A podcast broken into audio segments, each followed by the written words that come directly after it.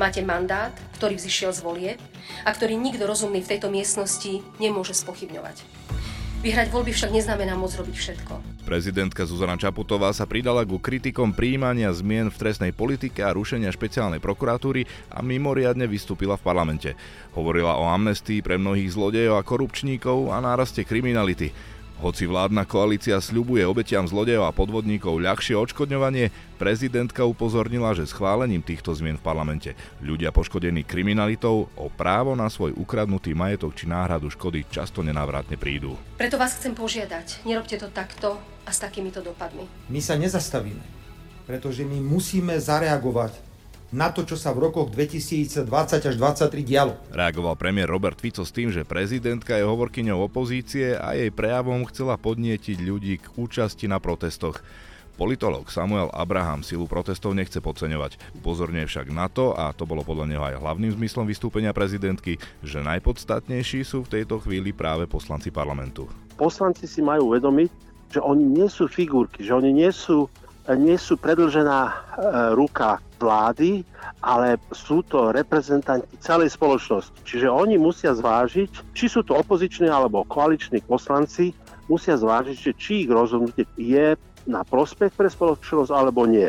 Oni sú podstatní v tom a nie premiér alebo prezidentka alebo kdokoľvek. A dokonca ani občania na námestiach. Tí len môžu poukazovať, čo je problém, čo sa im nepáči, ale nakoniec to budú rozhodovať tí poslanci.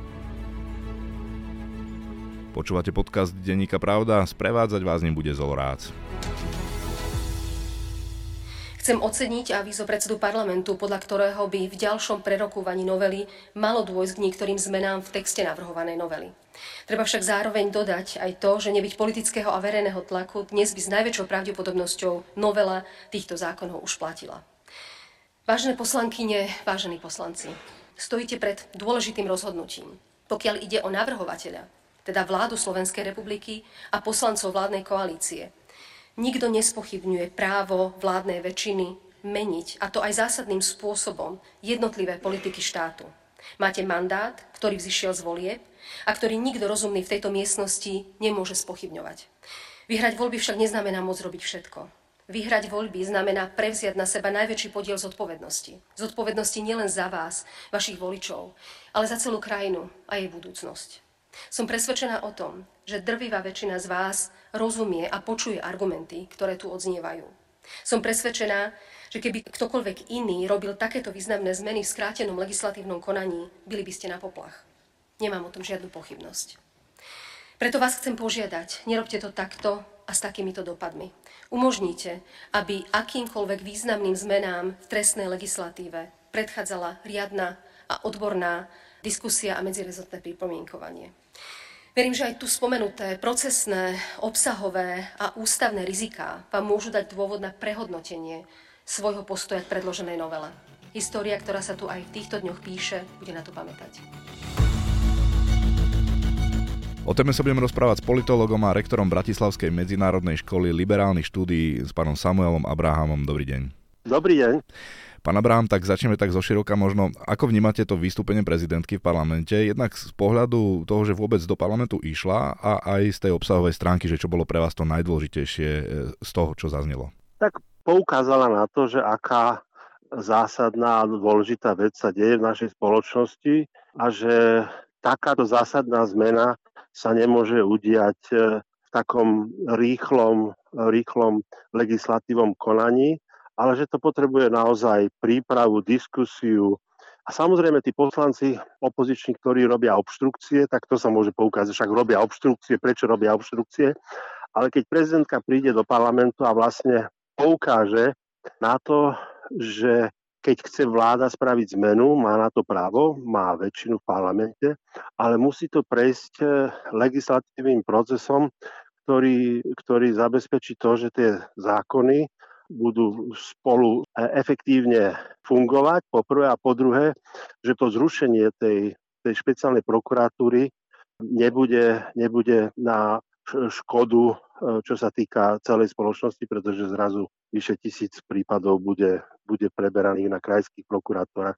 Čiže upozornila na niečo, čo je vážne, a dala tomu punc, aby sa nielen nielen obyvateľia, ktorí to pozerali, ale hlavne poslanci Národnej rady spamätali, že do čoho sa pustili, respektíve čo idú schvaľovať. Pretože v tomto procese paradoxne pri schvaľovaní to zrušenie tej prokuratúry a ako aj toho zmeny trestného zákona nie sú dôležité ani prezidentka, ani premiér, ani vláda, ani námestie, ani média, ale v tomto momente len a len poslanci Národnej rady.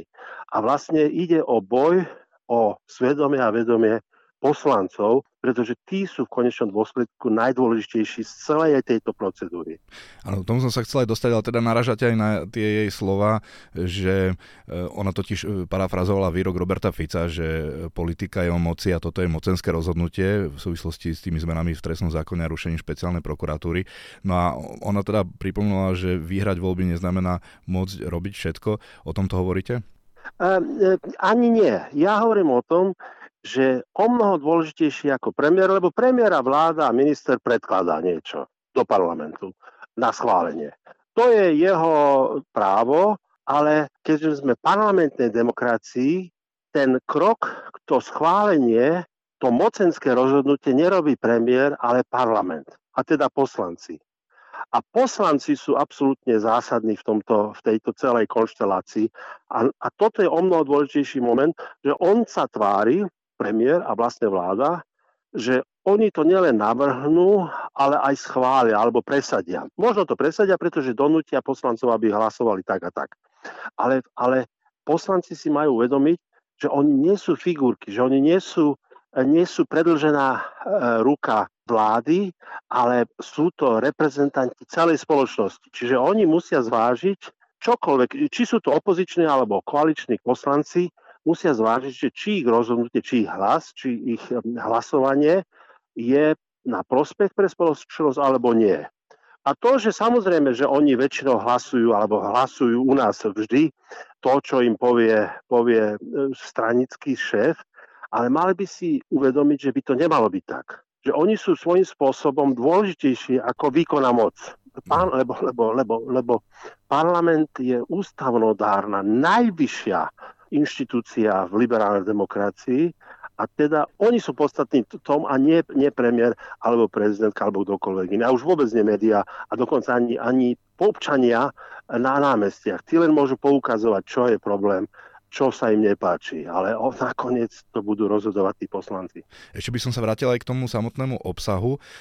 Zaujímavé bolo, že čo sa doteraz tej verejnej diskusie až tak veľmi nespomínalo, že prezidentka zdôraznila nie len teda práva páchateľov, ktoré zdôrazňujú tí navrhovatelia, ale práva poškodených tými trestnými činmi. Nemôže byť vedúcim princípom iba záujem na tom, aby páchatelia trestných činov subjektívne považovali uložené tresty za spravodlivé, ako v rozprave uviedol predkladateľ návrhu. Takýto prístup totiž vytvára vysoké riziko, že postih páchateľov nebude dostatočne brať na zretele legitímne záujmy osôb poškodených majetkovou a hospodárskou trestnou činnosťou. Ak by predložené návrhy nadobudli účinnosť, čo i len na 1 sekundu, v dôsledku skrátenia premlčacích lehôd navždy zanikne trestnosť tisícov už spáchaných majetkových a hospodárskych trestných činov. Zanikne aj zodpovednosť ich páchateľov, a to aj v prípade mimoriadne závažných trestných činov, ktorými boli spôsobené značné finančné škody. Podľa odhadov odborníkov fakticky pôjde o generálnu amnestiu týchto skutkov, kde sa poškodení už nikdy nedomôžu spravodlivosti. Znamená to teda, že postavenie poškodených by sa výrazne zhoršilo obmedzením možností domáhať sa náhrady škody. A teda hrozí pri najmenšom porušenie ich ústavných práv na ochranu majetku. No samozrejme, minister spravodlivosti aj premiér stále hovorí, že bude nejaké peňažné odškodnenie, že to je dôležitejšie. To, čo povedala pani prezidentka, že budú ohrozené práva poškodených, je absolútne zavádzanie a nie je to pravda.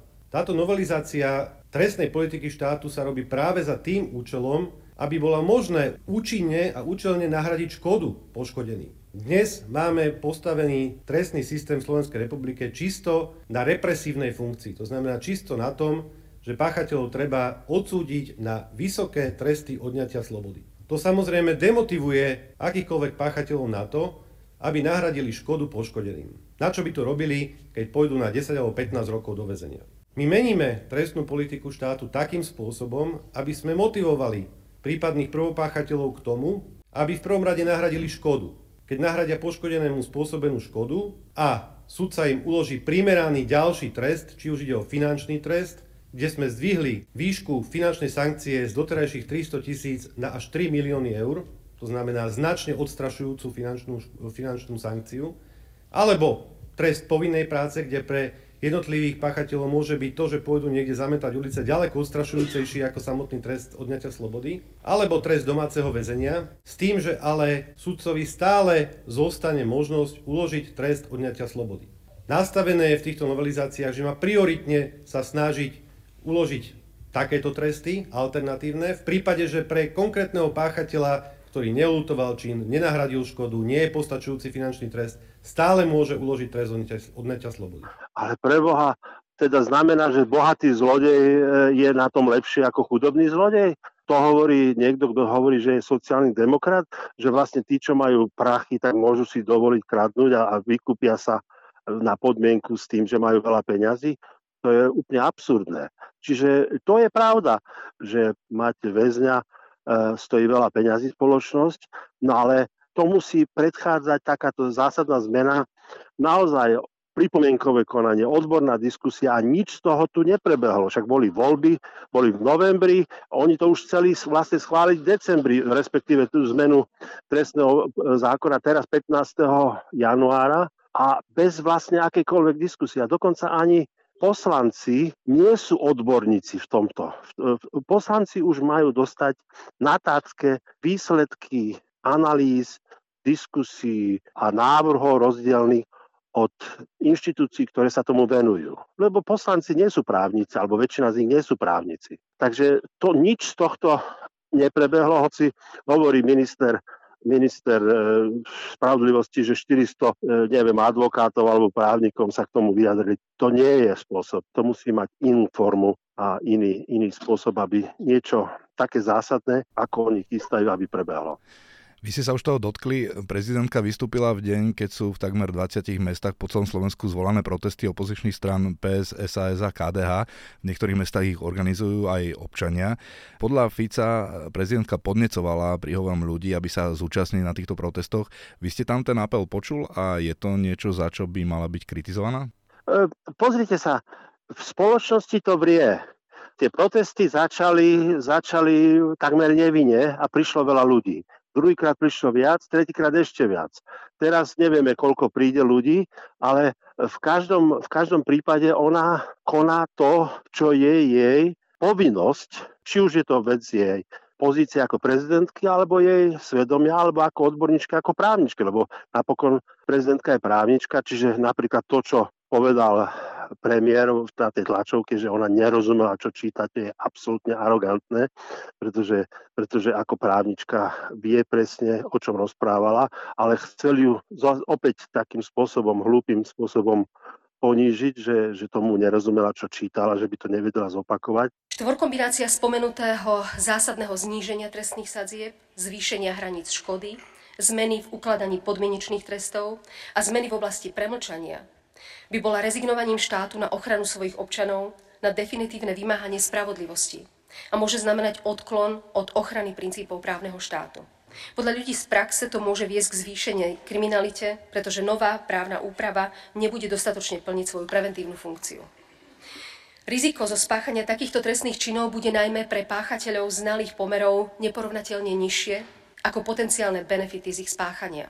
Čiže to, že ľudia, ktorí to budú čítať, či sa rozhodnú, či pôjdu kvôli tomu na námestí, tak určite nemala prejav v parlamente kvôli tomu, aby pozývala ľudí na námestí, ktoré ona napokon neorganizuje. No, ide tu podľa vás teda o situáciu, že sú tu nejaké dva relevantné názory na dianie a občan nech si vyberie, kto má pravdu? Tak pozrite sa, relevantné názory. Myslíte to trestné právo alebo špeciálna prokuratúra? Tak v zásade obidva, lebo vlastne... No to sú dve rozdielne veci a otázka sa treba spýtať, prečo to chce. Vieme, prečo chcú zrušiť špeciálnu prokuratúru, pretože tam je množstvo prípadov, ktoré by oni radi nejakým spôsobom neutralizovali, spacifikovali. Ale prečo sa ženie táto vláda do tak rýchlej zmeny trestného poriadku. Tomu vôbec nerozumiem, jedine ak to má pomôcť nejakým jedincom, ktorí sú im blízki. Ináč tomu vôbec nerozumiem, pretože kľudne mohli použiť tú Karasovú novelu a začať o tom diskutovať a v nejak priebehu tohto roka niečo také spraviť, aby sa to zosúladilo, povedzme, to, čo sa deje, ako to funguje v iných krajinách. Ale prečo to potrebujú v tej skrátenom legislatívnom procese, konaní? A toto je pre mňa, a prezidentka na to upozornila, že prečo sa to koná. Čiže toto je pre mňa zásadné. To nie sú dve alternatívy, ktoré občania majú, pretože občania nemajú druhú alternatívu zo strany vlády, pretože títo chceli spraviť, keby neboli protesty a obštrukcie v parlamente do 15. januára. Áno. Fico tiež reagoval tak, že prezidentka svojim príhovorom vstúpila do prezidentskej kampane. Je si vedomá, že Peter Pellegrini ako horúci kandidát na post prezidenta Slovenskej republiky je súčasťou vládnej koalície a rešpektuje programové vyhlásenie vlády, ktorom máme jasne zadefinované, že dôjde k zmene trestného zákona, trestného poriadku a k zrušeniu Úradu špeciálnej prokuratúry. Peter Pellegrini, ktorý má svoju kandidatúru oznámiť v piatok, osobne zatiaľ v čase nášho rozhovoru, myslím, nereagoval, ale v písomnom stanovisku uviedol, že vystúpenie prezidentky Čaputovej vníma ako prejav jej politického názoru. Citujem, predseda parlamentu bude naďalej rokovať s generálnym prokurátorom, ministrom spravodlivosti a ďalšími odborníkmi, aby výsledkom bola čo najlepšia možná podoba novely trestných kódexov. Ako čítate tento spôsob a obsah reakcie šéfa parlamentu a Hlas? No tak v prvom rade premiér nejakým spôsobom to vníma, že toto je celé nejaké také sprísahanie proti prezidentskej kandidatúre pána Pellegriniho. Ale Pellegrini sa snaží byť veľmi taký umiernený teraz tým, že mu ide o to, že či vyhrá alebo prehrá prezidentské voľby, tak sa snaží hrať takú umiernenú pozíciu, ale napokon tú umiernenú pozíciu mohol mať v decembri, v januári, keď sa schylovalo, že to bude schválené v tom rýchlom legislatívnom konaní a to nespravil. Hovorí to až teraz, že potrebujeme viac o tom diskutovať, pretože vidí, že sú 10 000 ľudí na námestiach a že sa vlastne zdvihli hlasy nielen v parlamente, ale aj v Europarlamente. Poslanci SNS v sále počas príhovoru prezidentky neboli. Predseda SNS Andrej Danko sa po svojej nehode priamej konfrontácii s novinármi vyhol, ale vo videu uviedol, že nemajú žiadny záujem o jej prázdne vzdychy a gestá, pretože odmietla vymenovať Rudolfa Huliaka za ministra životného prostredia, čím podľa neho teda ignorovala vôľu ľudí vyjadrenú v parlamentných voľbách. Verím, že nás podporíte v našom rozhodnutí, že sme Čaputovú nepočúvali. Ona nepočúvala nás, keď sme zberali hlasy na referendum a my nemáme žiaden záujem o jej vzdychy a prázdne gestá. Preto sme ju dnes ignorovali. Je dôvod poslancov SNS podľa vás dostatočným ospravedlnením ich neúčasti, ktorá samozrejme nie je povinná, ale asi sa zhodneme, že je to jedným z tých ukazovateľov politickej kultúry, ak má v parlamente mimoriadny príhovor najvyšší ústavný činiteľ? Aká strana, akí ľudia, také konanie. Nemám to ako komentovať. Keď toto je pre nich gesto, napokon vlastne nič pozitívne by neprinesli do sály. Je to strana, ktorá sa dávno spreneverila akýmkoľvek ideálom a táto strana niekedy nejaké ideály mala. Vy ste to už hovorili na začiatku, ale spýtam sa, lebo aj šéf poslaneckého klubu Hnutia Slovensko, teda bývalého Olano, Michal Šipoš v reakcii na prejav povedal, že prezidentka preniesla vecné argumenty, ktoré však vládu organizovaného zločinu nezastavia v ničení právneho štátu, to som ho citoval. Za zrušenie špeciálnej prokuratúry a škodlivé zmeny v trestnom zákone už toto odsudzuje viacero inštitúcií. Dnes oficiálne a v pléne Národnej rady to predniesla prezidentka Slovenskej republiky. Včera prijal uznesenie Európsky parlament. Ešte predtým sa vyjadrila Rada prokurátorov. Pridávajú sa desiatky medzinárodných a mimovládnych organizácií a v neposlednom rade značná časť ľudí, ktorí chodia na námestia, ktorí píšu to na sociálne siete a vyjadrujú nespokojnosť s tým, čo vláda organizovaného zločinu pácha. Napriek tomu sa členovia tejto vlády tvária, že sú hluchí, slepí a nemí. Je to obrovská hanba, čo pácha vláda Roberta Fica v snahe zachrániť seba a svojich ľudí pred spravodlivosťou. Kto teda môže tú vládnu koalíciu v presadení tých zmien podľa vás zastaviť? ja by som nepodceňoval tie protesty, ale tieto nemôžu spraviť. Ale o mnoho dôležitejšie je to, čo som hovoril na začiatku, že sú to poslanci koalícia. A koalícia má veľmi tesnú väčšinu, čiže 79 poslancov. A je možné, že niektorí z týchto poslancov, ak budú počuť túto diskusiu, ak budú počuť všetky názory teraz, ktoré mali oni dávno počuť, ale nepočuli, že vlastne nejakým spôsobom budú konať tak, aby také zmeny, ako teraz navrhuje vláda a minister spravodlivosti, neprešli cez parlament. Čiže nie, že by nezahlasovali za túto podobu, ale že by ich to, ako spomínal Peter Pellegrini, donútilo k nejakým kompromisom. No, poprvé kompromis a po druhé nemusia hlasovať za to. Nemusia hlasovať proti tomu, ale stačí, keď sa zdržia, pretože ak nebude mať 75 hlasov, tak vlastne to nebude schválené. Predpokladám, že to tak funguje, že to nebude len väčšina ľudí, ktorí budú sedieť v parlamente. Toľko politológ Samuel Abraham, ďakujem za rozhovor. Ďakujem aj ja, dovidenia. Počúvali ste podcast Denníka Pravda, ktorý pre vás pripravil Zolorác.